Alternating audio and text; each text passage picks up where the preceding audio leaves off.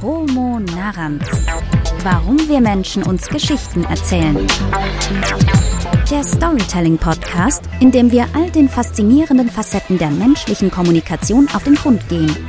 Mit den Werkzeugen der Wissenschaft, aus der Perspektive von Kunst und Kultur und mit ganz viel Praxiserfahrung unserer Gäste. Hallo, liebe Zuhörerinnen und Zuhörer. Wie schön, dass ihr eingeschaltet habt. Begrüße euch zu unserer allerersten Folge dieses Podcasts, in der euch die folgenden Themen erwarten. Was hat es mit dem Namen Homo Narans auf sich? Und wie hängen Geschichten und Storytelling mit Spiel und Sport zusammen? Was ist das Besondere an menschlichen Geheimnissen? Und was hat all das zusammen mit der Kulturgeschichte der Menschheit zu tun? Das besprechen wir heute mit unserem Gast, mein Name ist Sven Gettes. Ich bin Kommunikationstrainer und Dozent und leidenschaftlicher Geschichtenerzähler. Und jetzt geht's auch sofort los. Folge 1. Am Anfang war das Wort. Homo narrans versus Homo ludens. Zu Gast der Historiker und Autor Christian Krumm.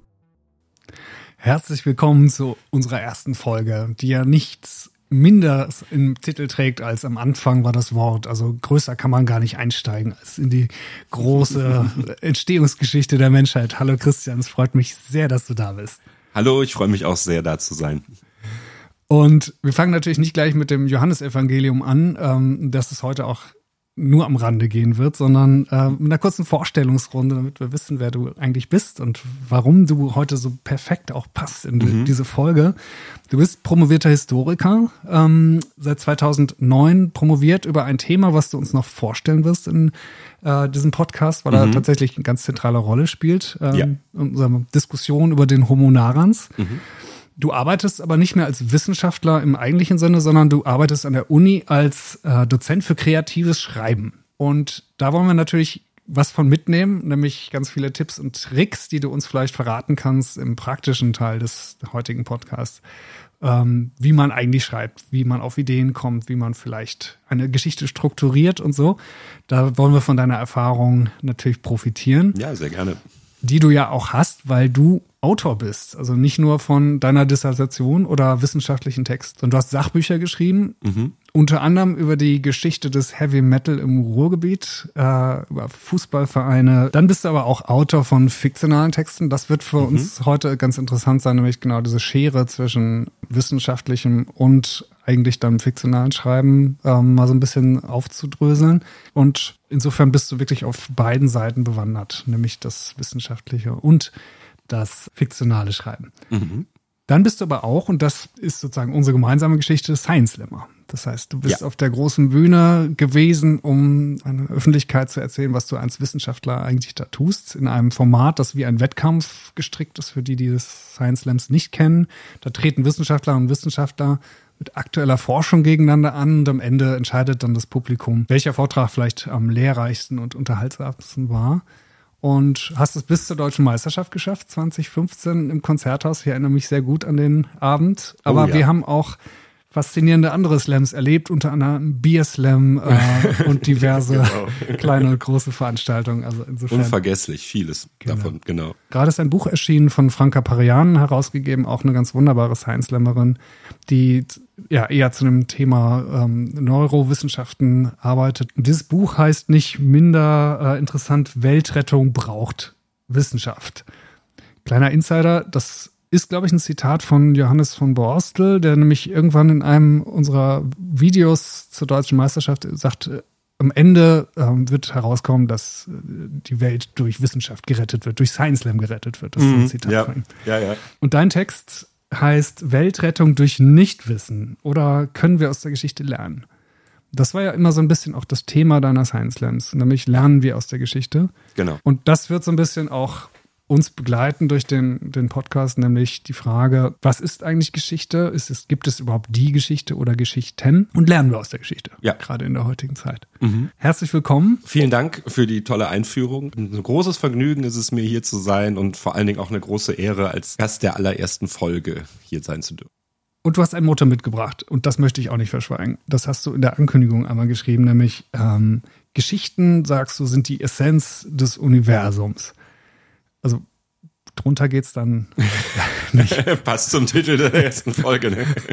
Ist das eher die wissenschaftliche Seite, die das äh, erklärt bei dir, oder ist es eher die Seite des fiktionalen Autoren, der sich gerne in diese Welt des Universums quasi hineindenkt? Ähm, das ist tatsächlich zum einen äh, das Motto meines Patreon-Accounts, der jetzt gerade neu ist, aber es ist vor allen Dingen auch etwas, was mir tatsächlich mitten im Seminar mal eingefallen ist, als ich in der ersten Stunde versucht habe, den Teilnehmern so ein bisschen zu erzählen, warum so ein Seminar eigentlich toll und wichtig mhm. ist. Und dann habe ich gesagt, Geschichten ähm, das ist doch eigentlich fast alles, was euch so umgibt. Und äh, dann habe ich überlegt und überlegt, während ich geredet habe. Und dann ist mir auf einmal eingefallen, Geschichten sind eigentlich die Essenz des Universums. Das Universum besteht eigentlich nur aus Geschichten. Naja, und dann habe ich das als Motto einfach mal so übernommen.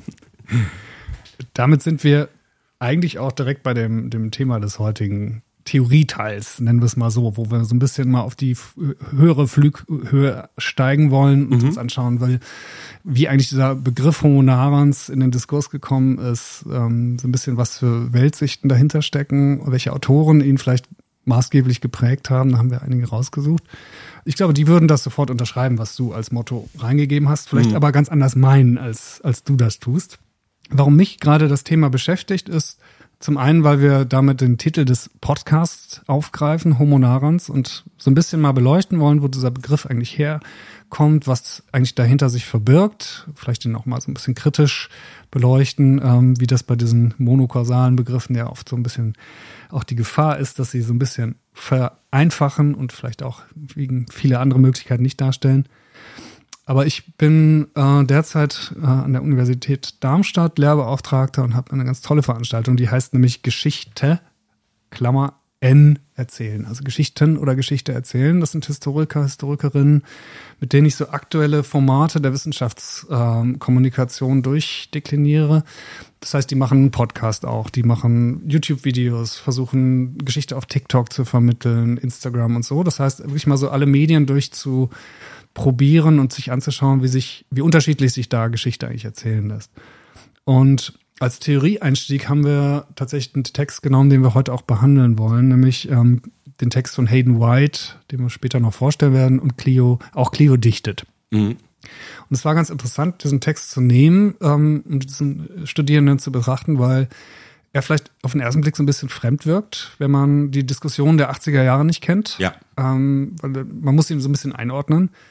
Aber wenn man ihn ja, so ein bisschen neutral liest, dann steckt da sehr viel drin. Unter anderem, glaube ich, auch dein, dein Motto. Mhm. Ja.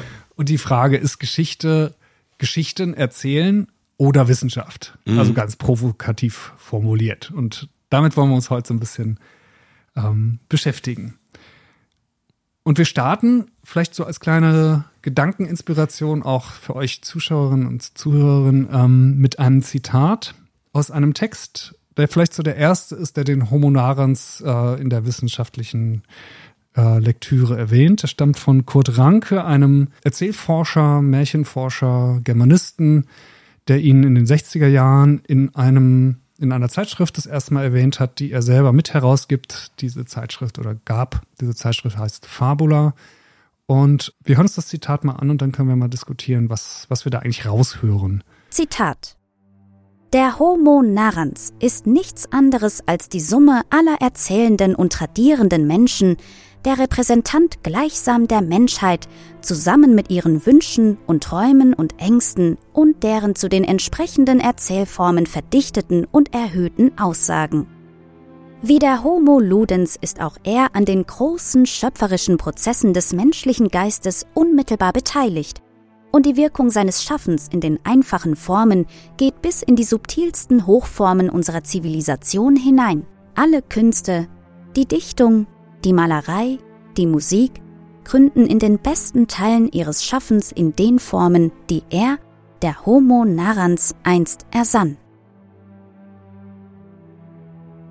Okay, Christian, das ist natürlich ein erstens sehr umfangreiches Zitat, wo sehr viel drinsteckt. Also er verdichtet ja seinen ganzen Text zur Volkskunde, zu, zur Volksprosa, den Märchen in diesem Zitat. Und das mhm. sind sehr viele Anschlussmöglichkeiten. Er nennt den Homo Ludens ja, mhm. auf den wir uns befassen sollen. Wie bewertest du das Zitat oder was, was würdest du sagen, was steckt da alles drin? Ja, ich finde es erstmal bemerkenswert, dass äh, sowas in den 60er Jahren aufgekommen ist. Ähm, bin jetzt da in der Literaturwissenschaft, in der Sprachwissenschaft nicht so bewandert, was da äh, zu dem Zeitpunkt diskutiert wurde. Aber in der Geschichte kann man sagen, dass die 60er Jahre eigentlich die Zeit der Sozialgeschichte sind. Also, und ähm, da läuft sein Zitat auch so ein bisschen gegen, denn er setzt ja eigentlich ähm, die Emotionen als wichtigsten Punkt der menschlichen Entwicklung sozusagen, in dem der Mensch erzählt, verarbeitet er eben auch seine Emotionen. Das ist äh, auch für mich der entscheidende Unterschied zum Homo ähm, sapiens des 18. und dem Homo faber des 19. Mhm. Jahrhunderts, dass im 20. Jahrhundert der Mensch halt auch aus Gefühlen besteht und auch genau das eben die Kultur äh, prägt. Also insofern finde ich es ganz interessant, dass er sowas schon in, zu dem Zeitpunkt äh, macht. Und ähm, äh, das äh, zweite ist ja, er spricht von den einfachen Formen. Und äh, wir haben ja schon beide uns gegenseitig darauf hingewiesen, dass in dem Text die einfachen Formen groß geschrieben sind. Mhm. Ähm, äh, völlig korrekt, weil das auch ein Buch ist, einfache Formen, und zwar von dem besten Freund, lange Zeit besten Freund von Johann Heusinger, nämlich André Jolles, ähm, der mit Johann Heusinger in einen jahrzehntelangen Dialog getreten ist, wo es immer wieder um diese quasi anthropologischen Fragen ginge, wo die Kultur herkommt, was die Kultur ausmacht und so weiter. Und sie haben sich vielfach darüber gestritten. Heusinger war auch nicht unbedingt der Ansicht von Jolles, denn er hat eben versucht, mit diesen einfachen Formen auch äh, die Frage zu beantworten, wo Erzählungen eigentlich herkommen und wie sich über Erzählungen irgendwie Kultur entwickelt hat und ob es da Archetypen, könnte man sagen, von mhm. gibt. Also insofern ein sehr spannendes Zitat und auch ein Zitat, was irgendwie in jetzt auch in unsere Zeit noch äh, total reinpasst, finde ich. Das finde ich auch. Vor allen Dingen ähm, bietet das unglaublich viele An Anknüpfungspunkte. Ähm, vielleicht fangen wir mal ganz einfach an, indem wir so ein bisschen aufdröseln, was, was wir da finden. Also wir haben einmal diesen, diesen Begriff Homo narrans, das heißt der erzählende Mensch. Ähm, dem steht jetzt natürlich andere äh, Homo-Begriffe gegenüber dem Homo sapiens oder Sapiens sapiens, weil Weise allein reicht ja nicht, man muss das gleich verdoppeln. ähm, ja. Den haben wir, dann haben wir den Homo faber, den du schon erwähnt hast. Was, was meinen wir, wenn wir den Begriff Homo faber verwenden? Ähm, sobald ich äh, darüber informiert bin, ist der Homo Faber eigentlich der Gestaltende, also der in dem Sinne der bauende Mensch. Also mhm. ich versuche mir das immer so ein bisschen äh, zu merken. Wir haben den Homo sapiens des 18. Jahrhunderts, wo der Mensch sich selber als aufgeklärt gesehen hat, als Mensch, der über äh, Glauben hinaus Erfahrungen mit der Welt und über die Welt sammeln kann. Im 19. Jahrhundert haben wir ja die Moderne, die ganzen technischen Entwicklungen, die, glaube ich, äh, in ähm, ihrer mhm. Intensität weit über das hinausgingen, äh, was wir heute mit dem Internetzeitalter in Anführungszeichen erleben. Also im 19. Jahrhundert hat sich die Welt radikal verändert und der Mensch hat gebaut und gebaut und ja. gebaut. Und insofern äh, ist da der Homo faber auch sehr naheliegend.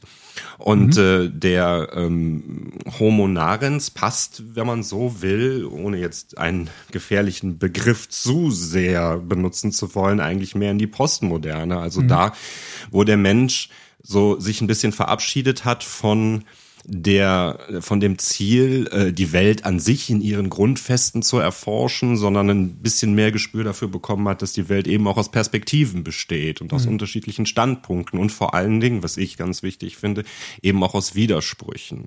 Ähm, und äh, ich glaube, deswegen passt der Homo narens im Unterschied zu den anderen Konzepten eher in die Gegenwart. Mhm. Der Homo narens ähm da, steckt ja der Begriff schon drin, des, des, äh, der Narration, des Erzählens.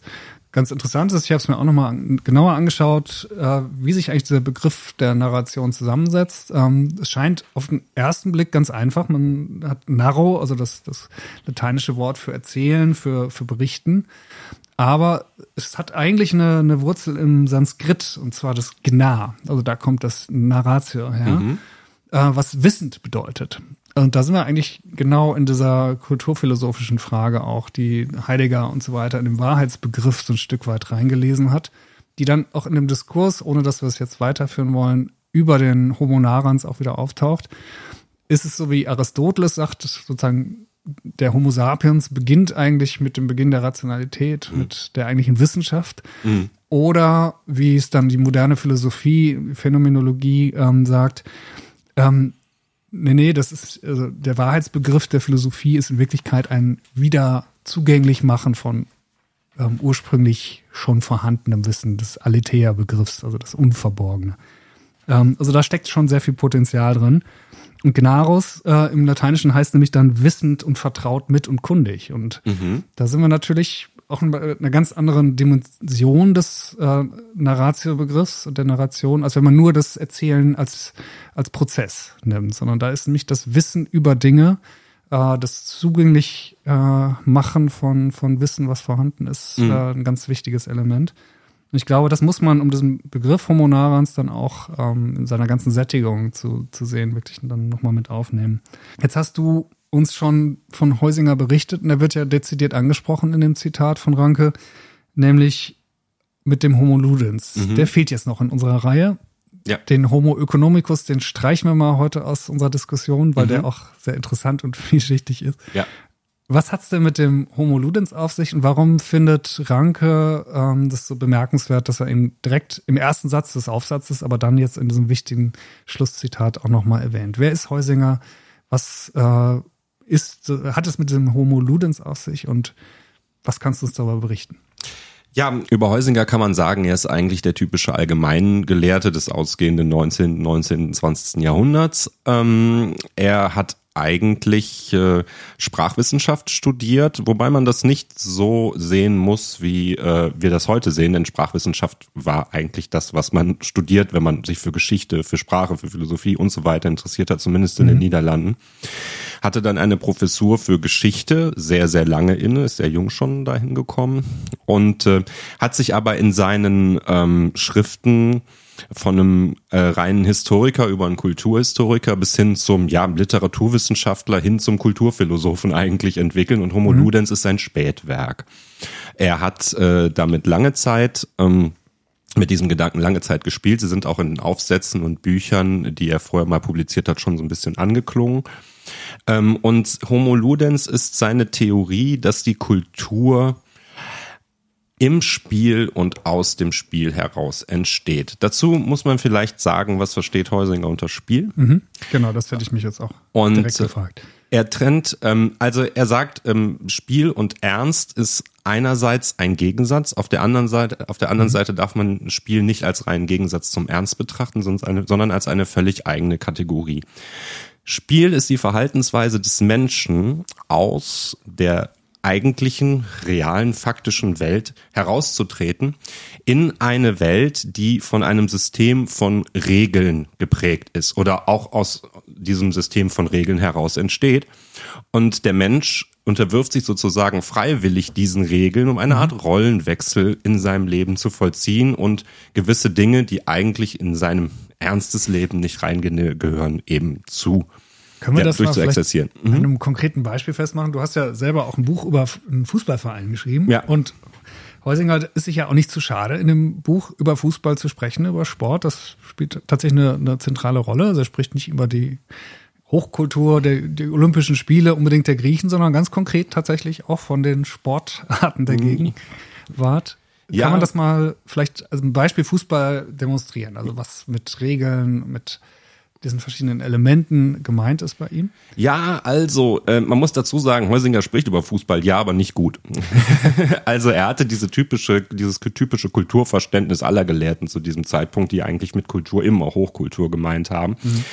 Ähm, äh, Fußball war für ihn eigentlich eine Sache. Äh, äh, eher so des Kulturverfalls, aber auch nicht unbedingt der Fußball an sich, sondern der Profifußball vor allen Dingen, äh, der ja in den 30er Jahren auch dann aufgekommen ist. Mhm. Am Beispiel des Fußball könnte man es so erklären. Ähm, also, äh, wenn jetzt das Ziel ist, den Ball ins Netz zu bekommen, ja, dann könnte man das natürlich auf, im ernsten Leben auf viele verschiedene Art und Weisen tun und man müsste überhaupt nicht so diese ganzen Strategien und Taktiken anwenden, die jetzt Fußballtrainer normalerweise anwenden. Aber Fußball besteht ja aus Regeln. Und das heißt, es gibt eine ganz, ganz gewisse Vorgabe, die sozusagen künstlich dem Menschen auferlegt wird, wie der Ball denn im Netz zu landen hat. Nämlich zum Beispiel nicht mit der Hand. Und auch äh, man darf halt nicht unfair sein, keine Fouls machen und so weiter. Und das ist dieses Regelwerk, das im Grunde genommen für Heusinger dann eine eigene Welt darstellt, innerhalb der der Mensch sich nach an diese Regeln hält und auch äh, nach diesen Regeln verhält. Und äh, das ist für ihn eben diese eigene Kategorie mhm. menschlichen Schaffens, könnte man sagen. Denn über diese ähm, über diese äh, Tätigkeit entwickelt er natürlich auch eine ganz bestimmte, bestimmte Philosophie, ein bestimmtes Verständnis von Fairness, von Teamgeist, von Taktik. Es werden unheimlich viele Geschichten auch im mhm. Fußball und um den Fußball herum erzählt, die ohne den Fußball gar nicht so möglich gewesen wären. Und das versteht Heusinger unter Entstehung von Kultur im Spiel. Und äh, ja, ich eigentlich auch, ja. ich finde das schon ein sehr gutes Konzept. Und du hast es ja angedeutet, es gibt zwei Begriffe. Das eine ist das, das, der Ernst. Was war das Gegenteil von Ernst? Tja, Für den einen oder anderen Fan, das wissen wir auch, ist es alles andere als lustig und spielerisch, was da passiert, sondern todernst. Absolut richtig. Also da ähm, kommen wir eigentlich schon fast äh, zu dem, was bei Heusinger, also im Humo Ludems eigentlich so der kulturkritische Faktor an dem Punkt ist. In Heusinger sagt, wie ich finde, eine sehr interessante Sache. Er sagt, die Kulturkrise seiner Zeit, also mhm. der 30er Jahre, würde sich vor allen Dingen daraus entwickeln, dass Ernst immer mehr zum Spiel und Spiel immer mehr zum Ernst wird. Also diese mhm. beiden an sich äh, für sich stehenden Kategorien vermischen sich immer mehr. Und das kann man dann wirklich auch im 20. Jahrhundert und auch in unserer Gegenwart immer wieder beobachten. Mhm. Äh, denn zum Beispiel, wenn wir jetzt so an den, an den internationalen Finanzmarkt denken, der wirklich ja. mit sehr vielen Werten und mit Tausenden, Hunderttausenden von Existenzen täglich operiert, dort agieren viele Menschen so, als wäre es ein Casino, kaufen hier Aktien, mhm. stoßen sie da wieder ab. So, das ist das, was Heusinger meint, wenn er sagt, ähm, Ernst wird immer mehr zum Spiel. Umgekehrt haben wir es im Fußball. Es geht immer mehr um Geld, es geht um, um Gehälter, es geht natürlich auch um Existenzen. Und das spüren ja auch viele Fans, dass das so ein bisschen den Fußball von seinem eigentlichen Sinn und Zweck entfernt. Und das ist das, was Heusinger meint, wenn er sagt, Spiel wird immer mehr zum Ernst. Mhm. Das heißt, wir dürfen ähm, obwohl er das vielleicht auch noch ein bisschen komplexer ausdifferenziert, Spiel und Ernst durchaus als gegensätzliche Kategorien verstehen, wenn wir denn bei einem einstündigen Podcast bleiben und nicht noch drei Tage später darüber diskutieren wollen. Das würde sich definitiv lohnen, weil es wirklich auch spannend ist, diesen, äh, diesen Essay der Homoludens äh, zu lesen im Spätwerk, weil es sind wahnsinnig viele Stellen drin, die, die man für sich schon äh, super diskutieren könnte. Nämlich genau wie du es angedeutet hast, die Ökonomie, ähm, die Politik, das Recht äh, wird dort behandelt. Ähm, dann aber auch, und das wird uns so ein bisschen heute weiter beschäftigen, auch die Dichtung. Inwiefern auch Dichtung Spiel ist und was das wiederum für uns äh, an Information, Erkenntnis für den Homo narens ähm, bedeutet. Das wird nämlich genau dann aufgegriffen von Kurt Ranke oder auch anderen Autoren, die wir uns noch anschauen. Ähm, vielleicht gucken wir uns das mal an. Was, was hat es mit der Dichtung auf sich? Warum ist die Dichtung Spiel? Welche Formen äh, an Spielregeln finden wir eigentlich in der Dichtung? Wo wir ja eigentlich sagen, ach, die Kunst und die, die, die, gerade die Poesie, die ist doch eigentlich befreit von ähm, Spielregeln. Die darf doch, zumindest sprachlich, äh, sehr viel, was nicht klassisch sozusagen nach den Gesetzen der Logik äh, funktioniert. Was hat es da bei Heusinger mit diesen Punkt auf sich? Ähm, ja, man muss natürlich zunächst einmal dazu sagen, dass ähm, der Homo Ludens ein, ein Entwurf ist, äh, den Heusinger, an dem Heusinger zwar 30 Jahre gearbeitet hat, der aber auch äh, natürlich immer weiter im Diskurs äh, weiterentwickelt wurde und äh, ja. wir, wir sind beide Wissenschaftler genug, um zu wissen, dass man jetzt nicht sagen kann, so ja, so ist das jetzt und so wie Heusinger das schreibt, sondern man kann es eben immer nur aus seiner Perspektive mhm. beschreiben. Dichtung ist für Heusinger ähm, insofern Spiel, als dass er zwei maßgebliche ähm, Merkmale des Spiels in der Dichtung wiederfindet, nämlich inhaltlich zum einen den Wettkampf. Ja und was die Wirkung angeht, äh, vor allen Dingen auch die Verrätselung. Also es wird sehr oft Wettkampf thematisiert, sagt er. Hm, kann man natürlich über die Begrifflichkeiten streiten. Und es findet für den Leser, also für den Rezipienten, immer so eine Art Verrätselung statt, was natürlich die Spannung mhm. in der Dichtung beziehungsweise in der Literatur ausmacht.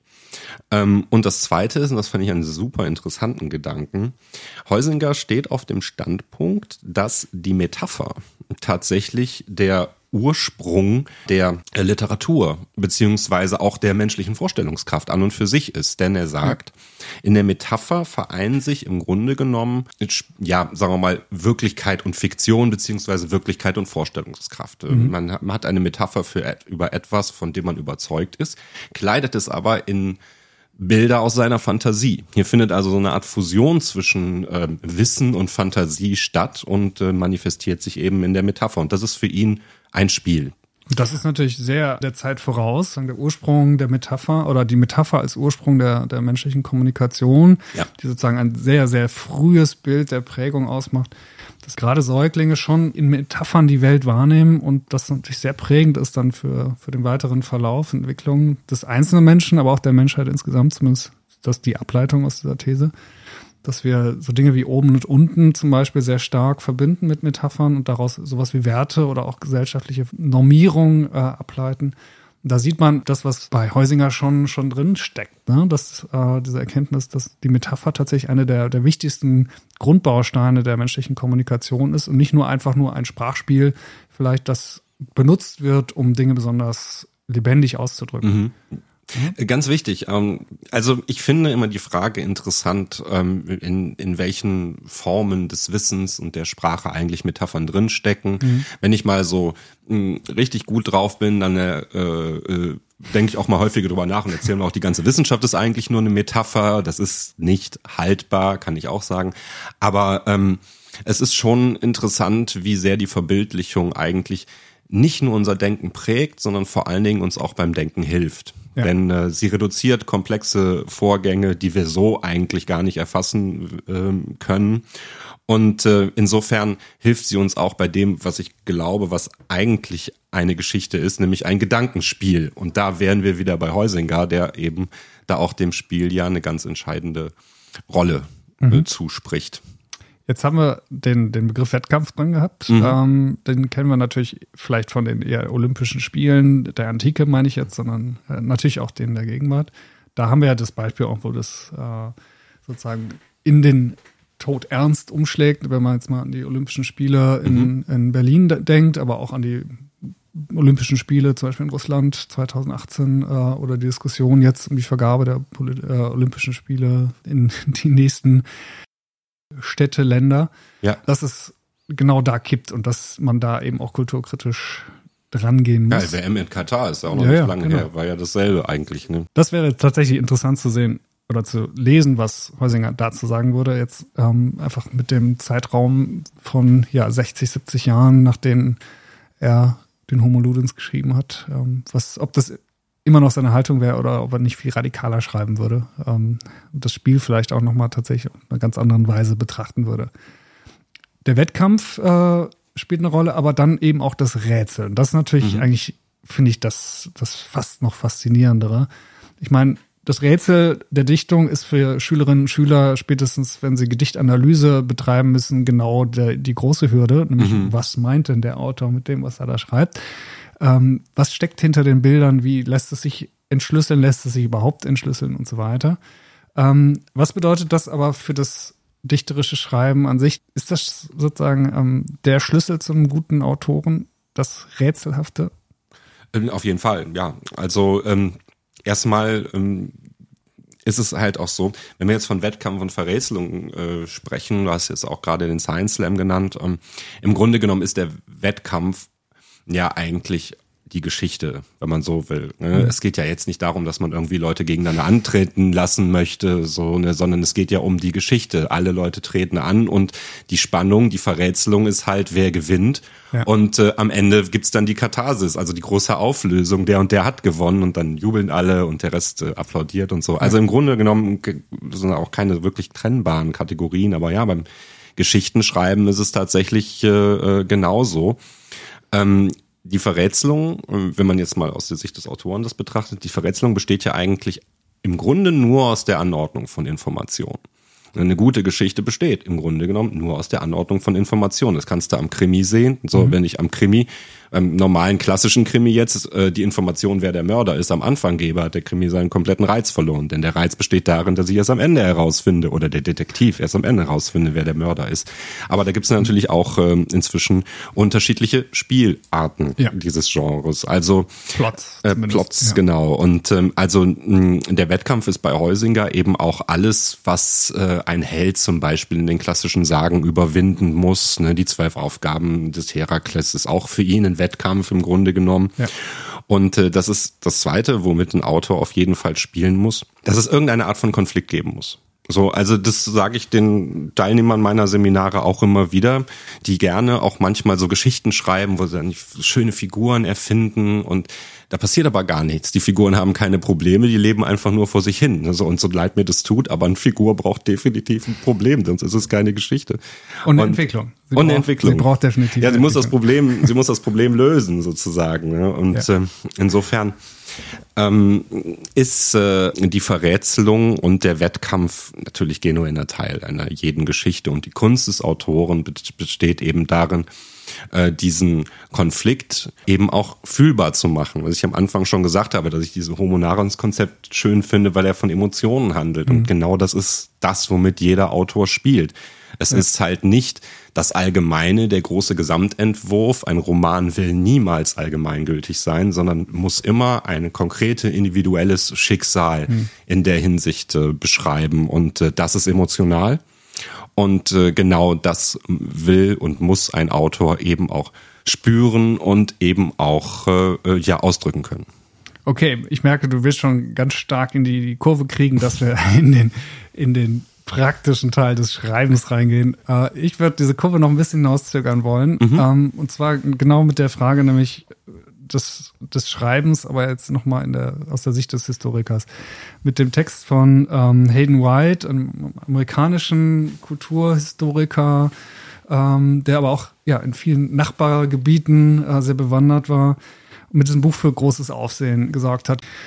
Was Hayden White ja tut mit äh, auch Cleo dichtet, war seiner Zunft, den Historikerinnen, Historikern seiner Zeit, den Spiegel vorzuhalten und sie eigentlich mit einem Konflikt zu konfrontieren, der eigentlich schon überwunden galt und der jetzt aber heißt, ihr müsst euch im Grunde eine, eine Frage immer wieder stellen, ist Geschichte eigentlich ihrem Ursprung nach Kunst, eine Kunstform, eine Dichtung oder ist es Wissenschaft? Und damit spielt er natürlich auf einen Konflikt an, den es zu der Zeit in der Geschichtswissenschaft gibt. Es gibt zum einen die Sozialgeschichte, die sehr stark ähm, mit wissenschaftlichen Methoden versucht anzuschreiben gegen die Geschichtsschreibung des 18., 19. Jahrhunderts, also die Geschichte der Herrschenden, der Oberschichten und vor allen Dingen auch der Nationen, also die sehr stark natürlich auch Erfolgsgeschichten oder Misserfolgsgeschichten, je nachdem, sind ähm, und die Geschichte des, der kleinen Leute ähm, ergänzen und das mit Zahlen, Daten, Fakten. Das heißt, da werden Statistiken viel stärker herangezogen, ähm, als das vorher in der Res Gesta, wie man das fachlich nennt, äh, der Fall war. Und zur gleichen Zeit entsteht dann die Kulturgeschichte, nämlich die Begriffsgeschichte. Nicht umsonst hat äh, Reinhard Koselleck, einer der Väter der Begriffsgeschichte, das Vorwort geschrieben zu. Clio dichtet. Das heißt, da schaut man sich tatsächlich die Narration an der der, der wichtigen politisch-sozialen Begriffe äh, der Neuzeit. Und bevor wir das diskutieren, vielleicht ein Zitat von Koselleck, was ich finde sehr bezeichnend ist. Er sagt nämlich, die mhm. narrative Geschichte und die Erzählung gehört zu den ältesten Weisen menschlichen Umgangs und das ist sie bis heute geblieben. Mhm. Also auch da reiht er sich ja in den Kanon der bisherigen Autoren wunderbar ein und ja. sagt auch da, das ist was Urmenschliches, ähm, was wir da erforschen. Aber dieser Konflikt, Kunst oder Wissenschaft, dem muss sich die Geschichtswissenschaft stellen. Was, ja. was sagst du dazu als jemand, der das aus Heusingers Perspektive kennt und gleichzeitig natürlich auch als Autor und als Wissenschaftler mhm. gleichermaßen ähm, beide Seiten bedienst und kennst und lebst und also ähm, ich kann dazu in jedem Fall sagen, dass für mich kein Makel in der Aussage besteht, Geschichtswissenschaft sei Kunst oder im weiteren Sinne zumindest Erzählung.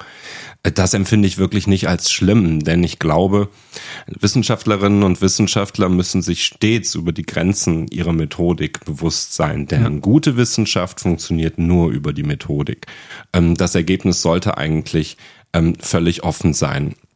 Ähm, was es mit der Frage zu tun hat, ob Geschichtswissenschaft nun Kunst oder ähm, äh, tatsächlich Wissenschaft ist, ähm, das hängt eben von der Methode ab. Jeder mhm. kann alles machen. Ein Historikerinnen und Historiker können Geschichten erzählen, auch Geschichten aus der Vergangenheit erzählen und dann sind es eben reine Erzählungen. Auf der anderen Seite können sie Forschung betreiben. Mhm und äh, das hängt eben von ihrem Ziel ab und vor allen Dingen von der Wahl ihrer Methode. Denn äh, eine gute Wissenschaft erkennt man eben daran, ob eine Methode gut funktioniert. Wenn äh, ich mir eine Frage stelle und ich habe dazu äh, eine bestimmte Methodik, muss ich ergebnisoffen arbeiten und dann ähm, das Ergebnis sozusagen über die Methode bekommen. Wenn ich äh, erzählen will, dann habe ich ein bestimmtes Ziel, ja. Und dann äh, richtet sich die Methode nach dem Ziel, das ich erreichen will. Das ist Populärwissenschaft, das ist aber auch Literatur, Belletristik und so weiter. Das funktioniert so. Deswegen äh, Historikerinnen und Historiker können auf das Erzählelement eigentlich nicht verzichten, mhm. weil sie nur das für ihre Wissenschaft haben, was wir tatsächlich aus den Quellen schließen können. Das ist aber niemals eine ganze Geschichte, sondern ja. man muss selbstständig versuchen, Verbindungen zwischen diesen einzelnen Informationen herzustellen. Und das funktioniert einfach nur über das erzählerische Element. Das ist das, was man dann als Vetorecht der Quellen auch bezeichnet. Sozusagen, ja. Gerade in der Kulturgeschichte. Ganz genau. Also man kann vieles sagen, aber man sollte, es sollte belegbar sein und äh, der Rest ist vielleicht Spekulation, ist vielleicht auch manchmal Erzählung. Alle, die sich davon auf den Schlips getreten fühlen, können sich einfach fragen, okay, wende ich eben meine Methodik richtig an und wenn ich das tue, ist es mhm. Wissenschaft und dann ist es nur ein erzählerisches Element. Ansonsten ist es vielleicht tatsächlich nur Kunst es gibt zwei historische Erzählformen, die, die Hayden White jetzt selber benennt. Er sagt, es gibt einmal sozusagen das beschreibende Erzählen. Das heißt, ich selber als Autor, als Autorin, als Historikerin lege offen, von welchem Standpunkt ich aus beobachte und erzähle. Das ist sozusagen das, was man dann auch unter Diskursgeschichte stellen würde. Das heißt, ich mache klar, wo ich stehe und was sozusagen auch das Gegenwärtige der Vergangenheit ist, die ich beschreibe. Und dann gibt es die erzählende Geschichtsschreibung. Das heißt, die hat Anfang, Mitte, Ende, also einen klassischen Plot und hat ein Ziel. Nämlich in dem Fall den Schluss, den, das große Finale ja. oder die große Heldengeschichte. Äh, die behauptet, objektiv zu sein, weil sie eben einen klaren Plot hat. Aber in Wirklichkeit ist sie es mitnichten. Das ist ja sozusagen mhm. das, was er da offenlegt. Das heißt, er unterscheidet zwischen True Story und Real Story. Also eigentlich zwei Begriffe, wo man sagt, die könnte man eigentlich fast synonym verwenden. Mhm. Ne? Aber ähm, das eine ist sowas wie Glaubwürdigkeit drin und das andere sowas wie Realität. Also mhm. ähm, muss da ein bisschen aufpassen, da steckt sehr viel drin. Aber Vielleicht eine Frage grundsätzlich, ist es nicht ein Punkt, der Wissenschaft immer betrifft, die Frage nämlich zwischen dem Beschreiben und dem Schreiben? Also wir haben es jetzt sehr stark auf die Geschichtswissenschaft mhm. bezogen, die ja als Gegenstand eben die Erzählung oder auch die, die, die Erfahrung, die Erlebnisse anderer Menschen hat, wie die Literatur ja auch, nur mhm. in anderer Form. Aber gilt das nicht vielleicht auch für Naturwissenschaften, dass die Welterkenntnis, wenn man das Konzept des Homo narans ernst nehmen. Natürlich eine ist, die nicht nur auf dem Logos, nicht nur auf Rationalität basiert, sondern auf Erzählung, auf Tradition, auf äh, fiktionalen Anteilen. Also muss auch Naturwissenschaft erzählen können. Ich glaube in erster Linie, dass die Naturwissenschaften im Wesentlichen das tun, was sie in ihrer Entstehung im 18. Jahrhundert auch noch auch schon getan haben, nämlich sie beobachten. Mhm. Ähm, ich glaube, in der Hinsicht ist die Frage sogar noch ein bisschen interessanter, denn Beobachtungen an und für sich sind ja noch nicht versprachlicht. Ja. Das heißt also, wenn ich irgendwelche Messwerte zum Beispiel beobachte, dann äh, äh habe ich die sozusagen schon äh, innerhalb dessen, dass ich gemessen habe, schon versprachlicht, nämlich über ja. Zahlen. Ja. Ähm, das sind aber trotzdem noch keine Fakten, sondern es sind reine Beobachtungen. Und ähm, ich glaube, die Naturwissenschaften begeben sich auf ein ungleich gefährlicheres Feld als die Geisteswissenschaften, wenn sie anfangen zu erzählen, obwohl sie es ehrlich gesagt nicht unbedingt sehr viel weniger tun. Ähm, sie haben halt eben das Glück, dass sie auf dem Beobachtenden verharren können und äh, dass sie eigentlich den Menschen immer nur erklären, ähm, wie etwas funktioniert, mhm. aber nicht warum. Und äh, das ist gemütlich, gebe ich ehrlich zu. Also das Wie ist eigentlich immer die einfachere Frage. Und insofern ähm, glaube ich, die Naturwissenschaften tun gut daran, das erzählerische Moment wirklich bei sich da zu behalten, wo es eben gut aufgehoben ist, nämlich in der Erzählung, in der Reduktion, in der sagen wir mal, Vermittlung von Wissen in der Wissenschaftskommunikation. Da finde ich es absolut super, auch wie unsere Slammer-Kollegen das oft gemacht genau. haben. Ich wollte gerade sagen, die, die beherrschen das ja tatsächlich, das Erzählen ja. von, von, Wissenschaft auf einer Ebene, die eben zugänglich ist. Und ja. das, genau da, da ist das narrative Element natürlich das Vehikel, was überhaupt es erst zugänglich macht für Nicht-Wissenschaftlerinnen, ähm, was dort an Forschung eigentlich in den Laboren passiert. Ganz genau. Und die, der Punkt ist, wenn ich ähm, Naturwissenschaftler Wissenschaftler in ihren Arbeiten an der Uni beraten habe, dann habe ich immer versucht, sie so ein bisschen auf die Zielgruppe ihres Textes äh, zu zu fokussieren, dass die ja wirklich eigentlich nur ein Forscher sind und ein kleiner Teil ähm, der Gesellschaft, weil sie halt auch oft gesagt haben, hey, dann will ich ja sagen, das ist das so und so besser und ja. so und so sollte ja. man das machen. Dann habe ich immer gesagt, ey, bleib einfach bei deiner Zielgruppe, du bist Teil des wissenschaftlichen Diskurses, willst ja. daran Anteil nehmen. Es hat nichts mit irgendwelchen Weltrettungsaspekten zu tun. Ähm, aber natürlich, das narrative Element in den Naturwissenschaften wird dann besonders ähm, wichtig wenn, äh, wenn sie sich sozusagen aus ihrem Labor raustraut in die Gesellschaft reingeht. Was sie tun sollte, finde ich. Denn äh, ähm, ansonsten machen es andere Leute und äh, die haben gar keine Ahnung. Insofern ist, wäre es gut, wenn Wissenschaftler, die Ahnung haben, herausgehen und was über ihre Wissenschaft erzählen. Das mag ich am Science Slam so sehr. Und das sage ich auch den Historikerinnen und Historikern, zumindest den Angehenden, mhm. immer, Leute, wenn ihr, die ihr vom Fach seid, nicht über Geschichte erzählt, dann tun's andere und die haben gar keine Ahnung und noch schlimmer, ureigene Interessen. Und deswegen ähm, denke ich, dass äh, das narrative Element für Wissenschaften ganz wichtig ist. Bei den Geisteswissenschaften auch in der Ausübung ihrer Wissenschaft, bei den Naturwissenschaften dann doch eher in der Art und Weise, wie sie sich gesellschaftlich präsentieren. Okay, wir haben ja gesehen, gerade in der Corona-Krise, wie wichtig es ist, Forschung in einer Öffentlichkeit zu erklären, nämlich auch die Wege, wie Forschung forscht, äh, unter anderem. Das haben wir ja gesehen, wie Statistiken entstehen, wie ähm, ja, Grundannahmen immer wieder überdacht, überarbeitet werden, dass das eben ein Grundbaustein von Wissenschaft ist, nicht das, also nicht ein Makel. Ganz im Gegenteil, so arbeitet Forschung, dass man Hypothesen eben untersucht und notfalls revidiert. Aber das führt uns natürlich in ein weites, weites Feld, mhm. ähm, was wir in diesem Podcast sicherlich immer wieder behandeln wollen. Und vielleicht kleine Ankündigung für diejenigen, die gesagt haben, okay, vielleicht das eine oder andere habe ich noch nicht so ganz erfasst. Wir werden viele der Punkte, die wir heute besprochen haben, nochmal in Kurzfassung auch auf anderen Kanälen präsentieren.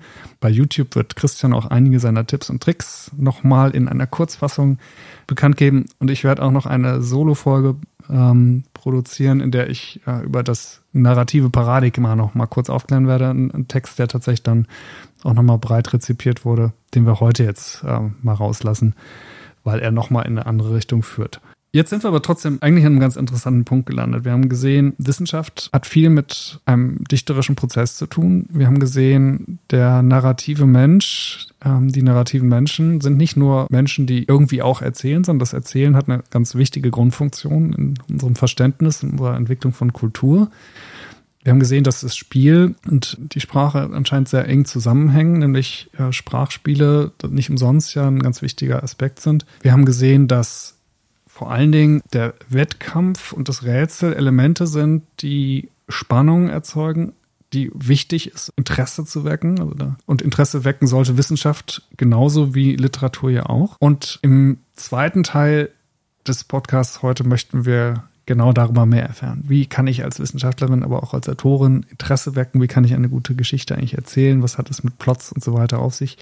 Insofern erstmal vielen Dank für diese hohe Flughöhe. Wir haben jetzt einfach mal so einen kleinen Rundflug durch die Literatur gemacht. Äh, sicherlich nicht alle Stationen behandelt, die da eine Rolle spielen, aber schon mal so ein paar erste wichtige Namen in diesem Diskurs genannt. Ganz viele andere Namen auch von Autorinnen, die wir jetzt gar nicht hier reingebracht haben, sollten dann in Zukunft folgen. Okay, Christian, Jetzt sind wir tatsächlich einmal so richtig tief eingestiegen in die Lektüre der Homonarens Literatur. Ja. Ähm, mhm. Sind tatsächlich so ein bisschen auch Name-Dropping-mäßig durchgegangen. Ich glaube, was wir mitnehmen können, ist, dass das Konzept des Homonarens durchaus äh, sehr bedenkenswert ist, sehr viele Dinge erklärt, die uns gerade in heutiger Zeit begegnen, die vielleicht äh, im, vor ein oder 200 Jahren auch noch ein bisschen anders äh, gesehen wurden. Mhm. Speziell der Umstand, dass einfach in der heutigen Zeit noch viel, viel mehr einem viel, viel breiteren Publikum erzählt wird. Ähm, und äh, dass wir uns vielleicht auch ein bisschen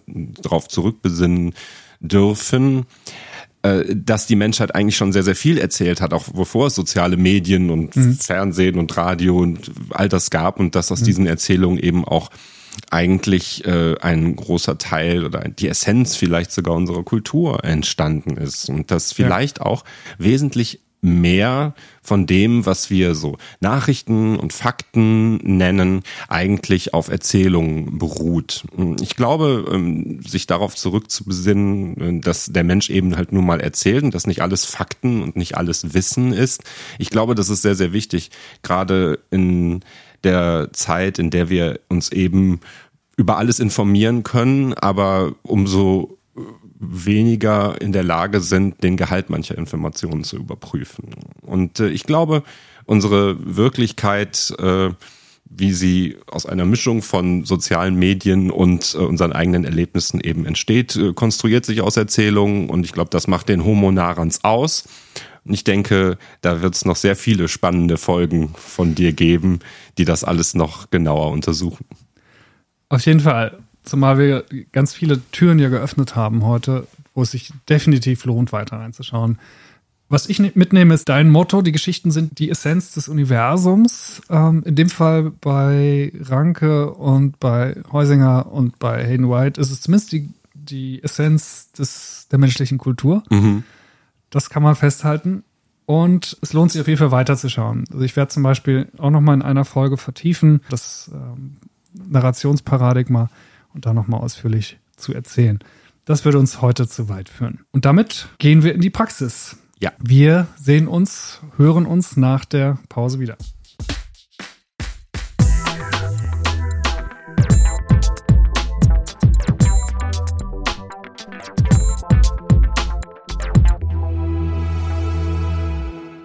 Das war's. Das war die erste Folge Homonarans. Ich hoffe, es hat euch Spaß gemacht. Alle wichtigen Infos zu dieser ersten Folge findet ihr in den Show Notes und in unseren Social Media Kanälen. Und dort erfahrt ihr zum Beispiel mehr über unseren Gast Christian Krumm, welche Texte wir gelesen haben und besprochen haben, die Links, Zitate und so weiter. Und wenn ihr Fragen, Wünsche oder Kommentare habt, dann schreibt uns gerne eine Nachricht, eine Mail oder postet direkt in die Social Media Kanäle. Wir freuen uns auf jeden Fall über euer Feedback. Und bleibt mir noch Danke zu sagen. Vielen Dank an Christian Krumm, der uns auch in der nächsten Folge noch etwas erzählen wird. Vielen, vielen Dank an Marius Neumann von der 5V Film Medienproduktion für die hervorragende Tontechnik, die schönen Fotos und Videoaufnahmen. Ebenfalls vielen, vielen Dank geht an das Team von Studio Conta für die wunderbare grafische Arbeit an diesem Projekt. Und vielen Dank euch, liebe Zuhörerinnen und Zuhörer, dass ihr dabei wart. In der nächsten Folge setzen wir unser Gespräch mit Christian Krumm fort und widmen uns dann der Praxis, nämlich einem ersten Einblick in das kreative Schreiben. Außerdem werde ich noch einen kurzen Einblick geben in das vor allen Dingen in den USA viel diskutierte Narrative Paradigm, das narrative Paradigma. Und was das wiederum alles mit Umberto Ecos Namen der Rose zu tun hat, das erfahrt ihr in Folge 2. Tschüss!